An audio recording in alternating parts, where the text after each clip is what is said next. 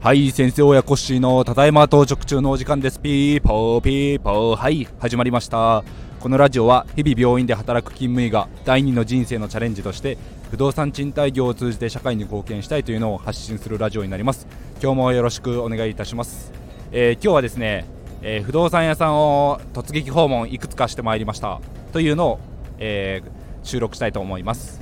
え先日、え診療が終わった合間にですね外の病院へ勤務する機会があるんですがそこのエリアでの不動産屋さんを開拓しようと思って、え突撃訪問をいくつかしてまいりました、え合計ですね5つの不動産屋さんを、えご挨拶に伺ったんですがまず1つ目は、え、老舗の不動産屋さんでうちの県内でいくつか支店を持たれている、え、不動産屋さんで大手スーパーさんの不動産事業部になります。えー、そちらの方は、えー、売買の担当者さんがいらっしゃいまして、えー、名刺交換と連絡先交換させていただいて、えー、昔からの、えー、オーナーさんとのお付き合いが長かったりっていう物件が多くてちょっと築古の、えー、年数経ったものが多いんですが亡くなられたり、えー、相続の兼ね合いとかでの売却案件が時々流れてきますというお話でした。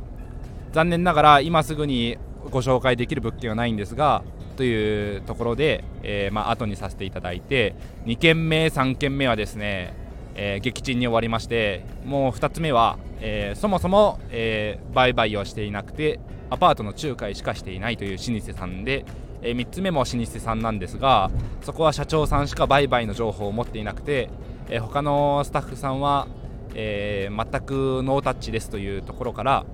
えー、名刺交換と、えー、電話連絡先だけ交換して、えー、社長さんが帰ってきた時にはお伝えはしておきますねというところで、えー、後にさせていただきました。でその後、えー、お伺いした、えー、不動産屋さんが結構大当たりだったんですけど実は私が新築のアパートを、えー、計画していた時の、えー、図面引いてもらっていた工務店さんが、えー、お付き合いがあってその不動産屋さんがですね同じ工務店さんでガレージハウス建てたりっていうところの、え、タッグを組まれていたりというところから、まあ、そのお話で私も今回訪問させていただいたんですけども、えー、その工務店さんの話題で盛り上がりましてで意気投合して、えー、ぜひともあの売れる物件があったら売りたいんですけど今残念ながら情報がないんですっていうお話と、えー、新築の土地に適した物物件というかですね土地情報があればどんどんお話流させてもらいますという風な前向きな、えー、意見をいただきました。ただその不動産屋さんがあるエリアだとちょっと住宅の事情がですね、えー、需要と供給のバランスが今崩れているので絶対にお勧めしませんという率直な意見もいただいたり建てるならこの辺りがいいと思うのでこの辺りの土地とか探しますねという、えー、お話で収穫ありでした。はい。でもう1個お伺いしたところは結構大手の不動産屋さんなんですが、えー、これまで見たことのある、収益物件の情報ばっかりだったんですが実はこういう情報もあるんですというのでいただいた案件が3棟一括売却物件木造の耐用年数オーバーというところでしかもなんと学生物件なのでお家賃がかなり安い。でも、えー、95%の入居率で売却という情報でした。実はですねその物件私がこの外の外勤といって外の病院に勤務に来ている日にお昼休みちょっとランニングをですね短い時間ですけども、えー、アパートの物色をしながらランニングして息抜きしてダイエットしてるんですがその時に見かけた物件で、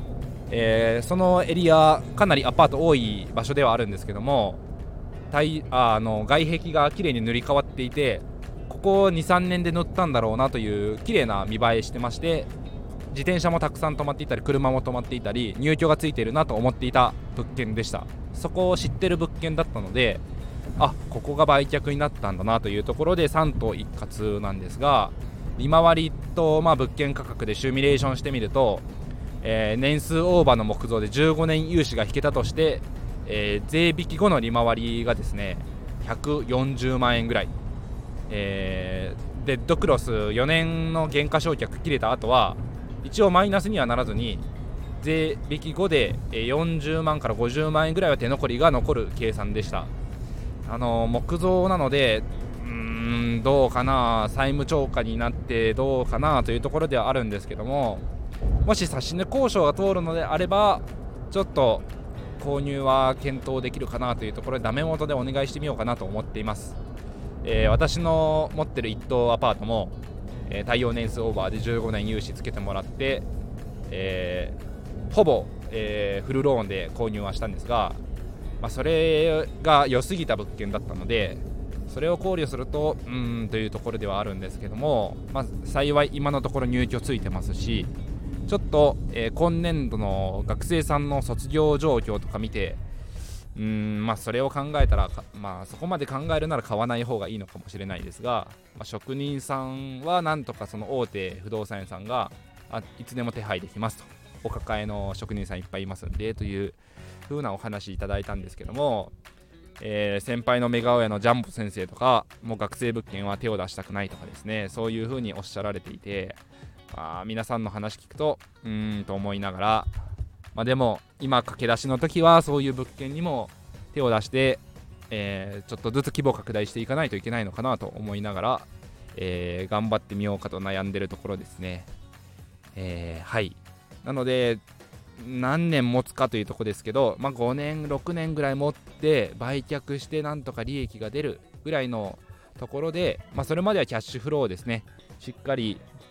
貯めつつ売却でまあトントンぐらいでもいいので売却して、まあ、キャッシュフローを使っての規模を拡大できればいいかなと